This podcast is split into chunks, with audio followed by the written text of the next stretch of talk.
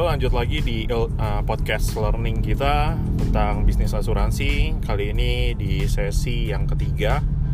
Uh, sekarang di sini uh, mungkin kita mau ajak teman-teman lebih mengerti apa sih yang namanya menjalani profesi uh, di bisnis asuransi ini uh, sebagai seorang financial planner. Hmm.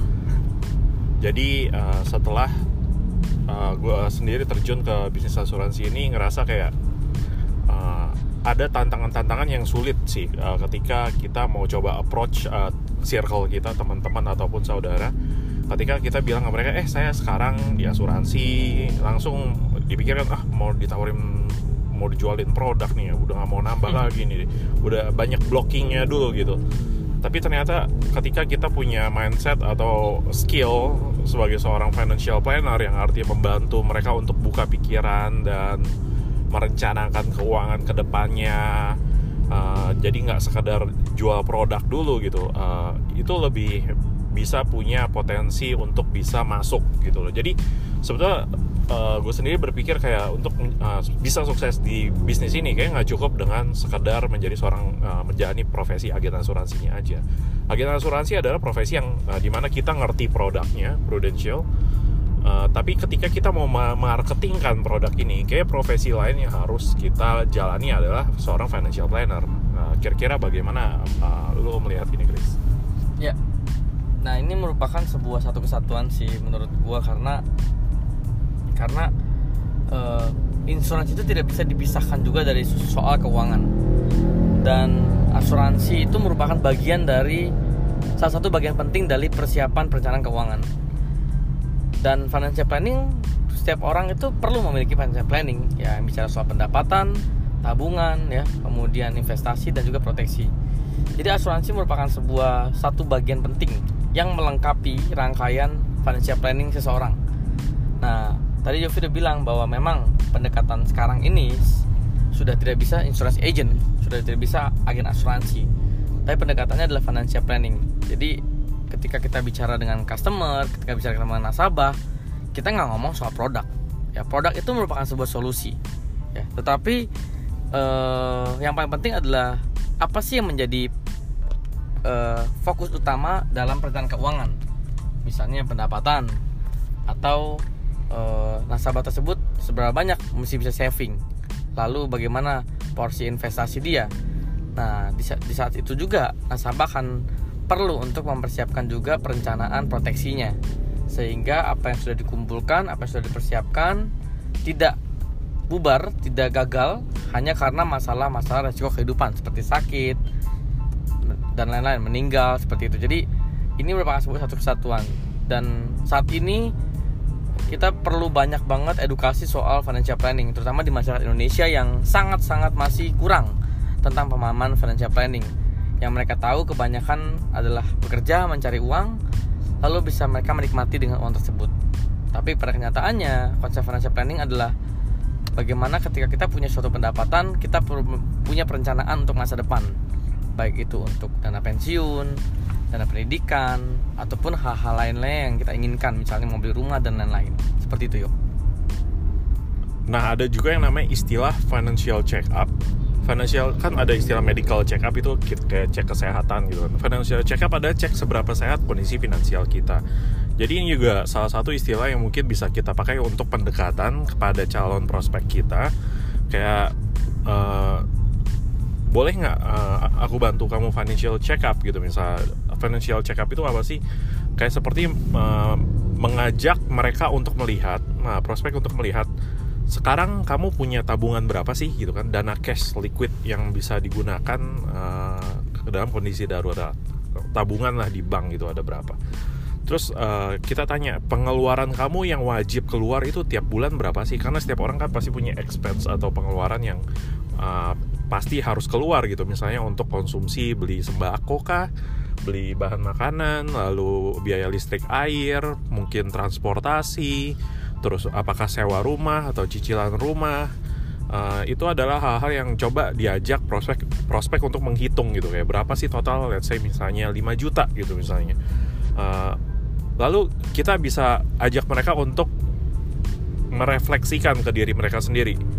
Dengan pengeluaran yang 5 juta sekian kira-kira tabungan yang kamu punya sekarang itu bisa menahan berapa bulan sih? Berapa tahun atau berapa bulan apabila ternyata kamu tiba-tiba nggak bisa kerja lagi gitu nggak punya uh, proteksi income gitu kan nggak nggak nggak punya income lagi itu bisa nahan berapa bulan. Pada umumnya orang sekarang pasti kondisinya pasti akan nyebut mungkin dua bulan paling banyak mungkin enam bulan bisa setahun aja mungkin udah hebat gitu kan. Jadi uh, di lapangan sih biasanya kondisi uh, kondisinya semacam itu dan ini adalah contoh kira-kira pendekatan financial check up itu seperti apa sih kira-kira bisa seperti itu. Lalu uh, kalau bicara Chris bicara tentang sekarang selanjutnya ya bicara tentang kayak biasa tantangan untuk para uh, agent baru kan soal janji temu ya Hmm. Nah, janji temu. Kita mau bantu mereka financial check up. Kira-kira tips ada tips nggak untuk bagaimana seberapa penting sebetulnya janji temu? Apa nggak bisa nih uh, kontak orang via WhatsApp aja gitu misalnya? Bantu orang financial check up via WhatsApp aja gitu. Menurut gua sih ada hal tertentu yang bisa diomongin secara uh, Chatting. sosial media atau chatting atau hal lain adalah harus ketemu karena menurut gua ini cukup bicara privacy, ini bicara soal keuangan. Orang melihat seberapa serius kita, apakah apakah kamu ingin bicara serius itu hanya di chatting gitu kan? Iya. Jadi menurut gua sendiri eh, chatting itu adalah sarana untuk bikin janji temu. Untuk sure kita mau ketemu di mana, sampai sejauh itu sih. Terus kita mau ketemu kapan gitu loh. Tapi bicara soal financial planningnya ada pada saat kita ketemu. Ya karena di situ kita lebih ngobrol jauh, dia bisa lihat ekspresi kita, bagaimana kita mengerti tentang financial planning dan dia ada pertanyaan apa, kita akan lebih jawab lebih spontan ya karena sifatnya lebih interaktif ketika kita bertemu langsung dengan nasabah. Sedangkan kalau chatting hanya terbatas kata-kata saja, takutnya sering terjadi miskomunikasi atau ketidakpahaman sehingga komunikasi yang harusnya eh, sampai kepada nasabah mungkin jadi miss gitu. Nah, untuk tips sebenarnya tentu aja pertama kita punya list nama. Siapa yang mau kita temuin ya? Bisa dari sosial media daftar kontak dan lain-lain. Eh, lalu berikutnya memang harus menelpon atau menchatting atau SMS untuk membuat janji temu ya. Karena eh, kalau kita tidak punya janji temu akan sulit juga kita kapan bisa sharing tentang financial planning. Dan ditambah lagi mungkin tipsnya sekarang kan era sosial media. Baiknya kita punya rasa proud di bisnis ini kita mulai branding sebagai seorang financial planner atau financial advisor sehingga nasabah tuh melihat kita beda. Karena saya pernah banget kemarin ketemu orang eh, dia bilang gini sama saya Chris saya suka follow loh Instagram kamu. Katanya saya suka lihat postingannya ternyata kamu nggak cuma jualan asuransi ya tapi kamu tuh fokus kepada financial planning bagaimana orang mempersiapkan keuangan dan lain-lain. Jadi nasabah itu sebenarnya orang lihat ya. Walaupun mereka nggak komen walaupun mereka mungkin nggak nggak like tapi mereka sebenarnya lihat apa sih aktivitas kita setiap hari. Dan itu merupakan bentuk eksistensi kita di bisnis ini ya. Kalau kamu sendiri mau punya agen kamu mau cari agen yang sukses atau aktif atau enggak gitu kan. Jadi kita dari awal sudah punya state bahwa ini adalah profesi dulu ya. Sebelum kita masuk bisnis lebih dalam nih ya. Ini adalah profesi dulu karena orang percaya sama kamu karena profesi ini. Lalu kedua ya secara langsung juga nanti untuk untuk agent-agent baru juga ngelihatnya wah saya pengen juga nih belajar dari yang memang sudah punya pengalaman dan punya eh, apa nama informasi banyak tentang financial planning. Seperti itu sih ya Nah, eh, ketika bicara financial planning, nah sebentar nih jangan ditutup. Ketika bicara soal financial planning, eh, ini kita ada iklan sedikit eh, lagi di jalan ya. sebuah pawai jadi ya nggak apa-apa lanjut aja apa yang mau ngomongin It's okay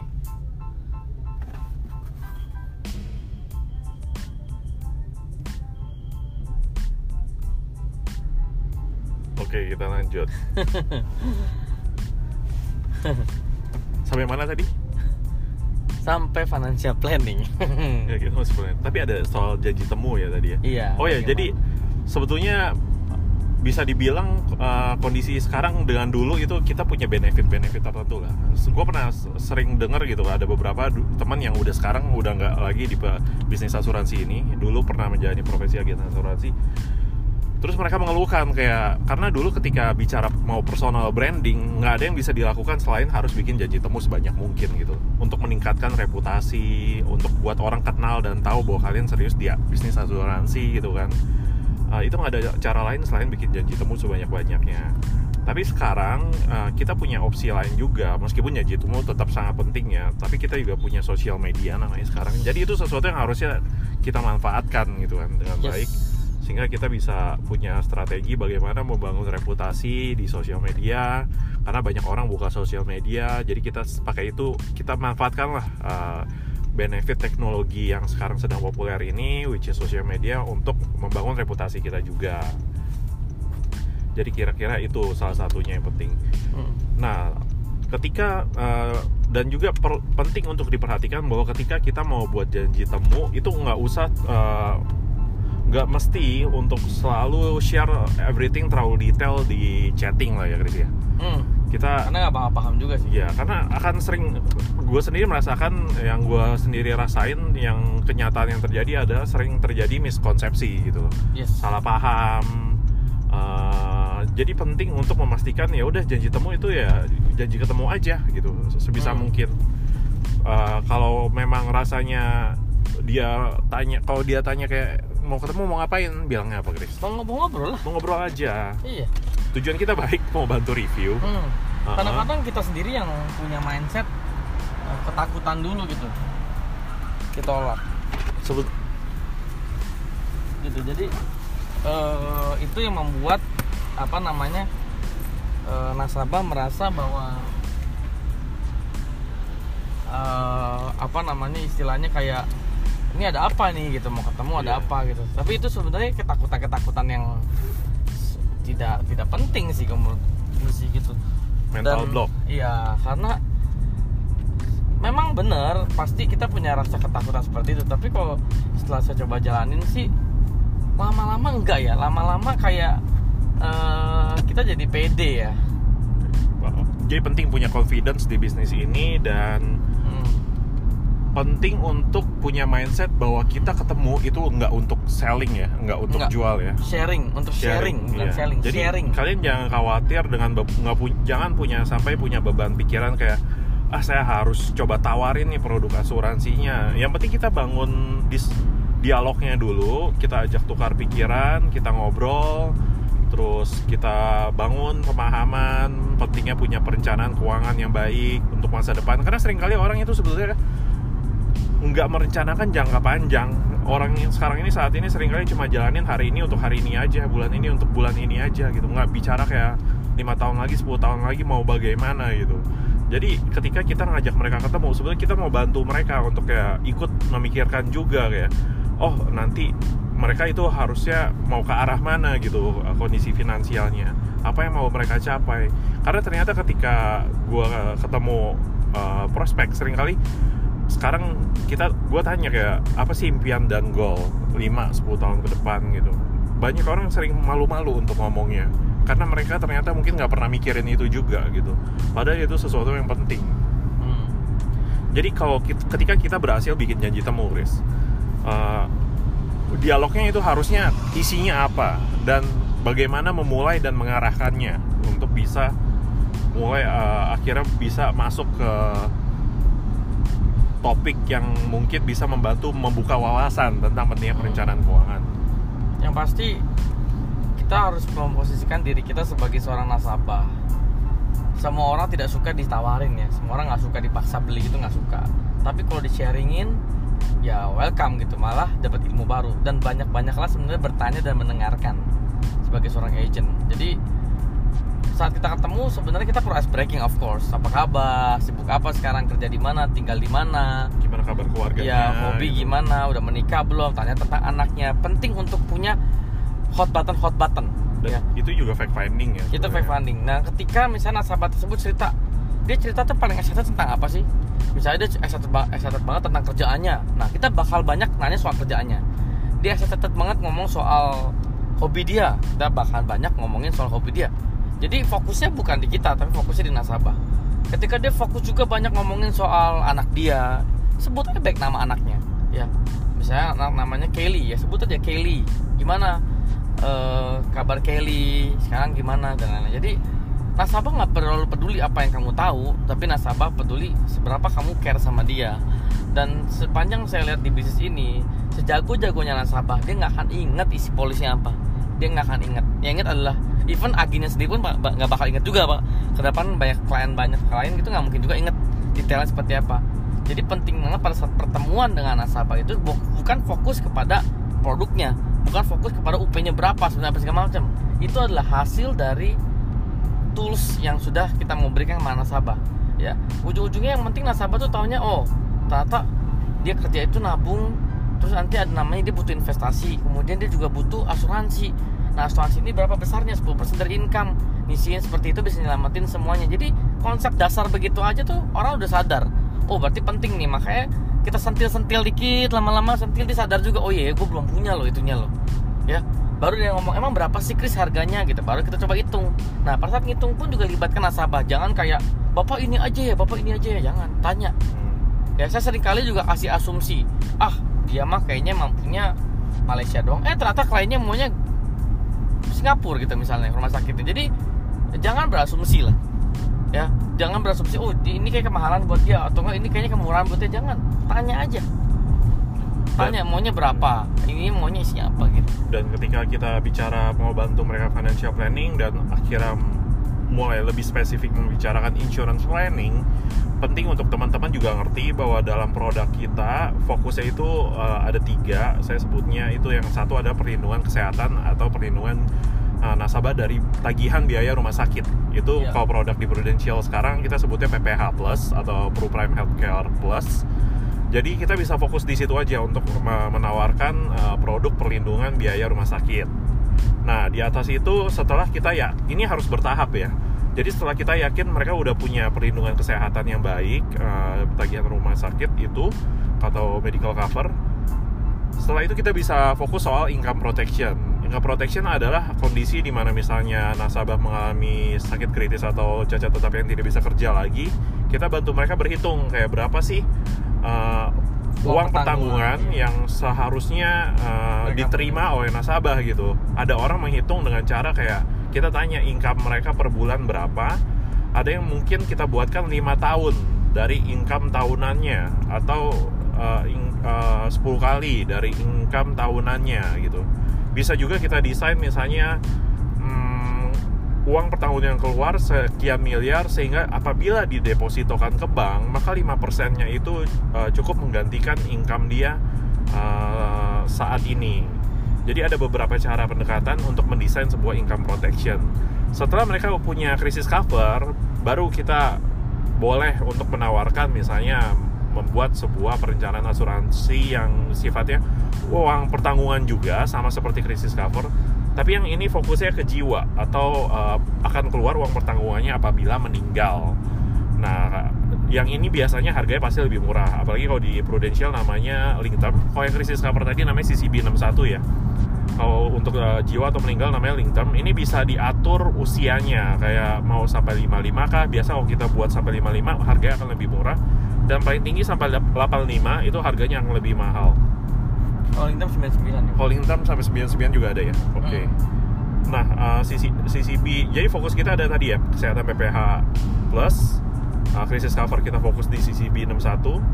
Lalu untuk uh, meninggal kita ada link term. Nah, uh, tiga hal ini yang sebetulnya produk dasar asuransi sih. Hmm. Tapi kalau bicara bagaimana kita memanfaatkan tiga produk dasar ini, eh, ini bisa betul bisa kita sebutnya konsep selling kali ya, Chris ya. Kayak bagaimana kita menjual ke nasabah itu jangan, jangan sebut soal eh, kritis atau cacat tetap atau jangan juga sebut soal nanti meninggal dapat uang gitu. Sebisa mungkin hindari kata-kata seperti itu. Tapi lebih bicara mungkin krisis cover. Jadi bagaimana secara finansial mereka terproteksi ya, apabila kondisi krisis terjadi gitu. Ya, jadi eh, kita konsep selling. Contoh konsep selling adalah income protection eh, 5P misalnya. 5P misalnya. 5P coba dijelasin gimana? 5 PPSMAP itu singkatannya Program Perlindungan Pendapatan dan Pengganti Pensiun. Ini andalannya MRT ya, MRT Ya, agency. ini merupakan sebuah program yang menurut saya wajib dimiliki sama orang-orang yang sedang bekerja, terutama pencari nafkah yang memiliki tanggungan.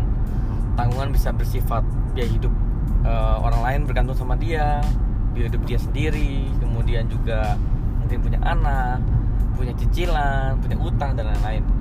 Jadi dengan hanya menyisikan ya 5%, 10%, 20% dari pendapatan, dia mampu mengcover 7 tahun dari pendapatan dia gitu. Dan program ini menurut saya sangat bagus karena ya permasalahan asuransi atau keuangan bukan hanya soal sakit. Tapi permasalahannya ketika tidak bisa bekerja, intinya itu. Makanya namanya income protection, bukan health protection ya ini peng- buat pengganti income-nya dia karena tanpa income yang ada pengeluaran yang lain-lainnya juga akhirnya kan ngambil dari tabungan akhirnya mempengaruhi perencanaan keuangan gitu sehingga ini yang saya lihat apalagi zaman sekarang ya. Kenapa krisis cover tuh baru mulai garap zaman sekarang? Karena penyakit-penyakit kritis itu sekarang makin banyak. Ya dan dengan lifestyle orang itu makin bahaya banget bisa terjadi namanya kondisi kritis. Ya permasalahannya bukan kondisi kritis ya tapi setelah itu. Makanya perlu uang. Nah dari situlah kita bisa mulai ngomongin soal income protection sama nasabah. Karena kebanyakan orang-orang tahunya itu asuransi itu memang dasarnya jiwa Atau tapi biaya saya, saya rasa tidak ada orang yang mau beli asuransi jiwa karena dia pikirnya oh saya mah buat apa? Saya nggak nikmati gitu kan. Ya tapi sebenarnya memang ini bukan buat anda. Iya. ini buat orang lain gitu. Kalau anda merasa bahwa anda tidak memiliki orang lain yang anda susahi ketika anda terjadi resiko ya sebenarnya tidak perlu asuransi jiwa. Iya. tapi kenyataannya anda tahu namanya rumah duka aja di Grand Heaven contohnya itu butuh biaya 50 juta loh itu baru ngomong rumah duka dong belum ngomongin kremasinya atau duka yang lain. Jadi masa sampai ngubur aja duka aja minjem duit sama saudaranya gitu sampai nggak punya uang gitu ya. Jadi uang pertanggungan itu menurut saya wajib orang punya. Besarnya berapa tergantung kebutuhan. Dan jangan sampai salah paham uang pertanggungan ini sering kali kalau orang awam mungkin kira uang pertanggungan ini keluar untuk mereka pakai untuk biaya berobat gitu ya. Jadi sebetulnya enggak biaya berobat itu harusnya sudah di- tetap di cover oleh cover med- medical cover tadi gitu yang fungsi base- eh, paling dasar dari asuransi. Jadi kalau mereka udah punya itu harusnya uang pertanggungan ini gunanya ya menggantikan income mereka eh, tetap mempertahankan eh, gaya hidup mereka gitu ya lifestyle mereka Iya, dan gitu. ada juga yang berpikir lucu gini kan kalau kita kan unit link kan ada tabung ada ada investasi kan. Dia pikir kalau berobat itu duitnya berkurang gitu loh investasinya. Ya. padahal nggak ngaruh itu kan asuransi sudah dibayar ada namanya biaya asuransi. Nah itu biaya yang muncul karena manfaat asuransi jadi ya selama perusahaan asuransi masih terima biaya asuransi dari kita ya artinya manfaatnya dia harus siap tanggung perusahaan asuransi gitu nah sering kali orang berpikir itu saya pakainya berkurang dong investasi saya nggak ngaruh sebenarnya gitu. Oke, Ya. jadi kira-kira seperti itu financial planning, pendekatannya dan bagaimana kita bisa mengajak uh, nasabah atau prospek kita untuk buka wawasan tentang manfaat asuransi. Uh, apabila ada ya, dan sebelumnya juga kita sebagai seorang tenaga pemasar di Prudential kita perlu juga punya financial planning yang benar sebelum kita ngasih tau orang, sharing ke orang, nanti orang juga nanya kan, kamu gimana kalau uangnya dibalikin gitu gimana?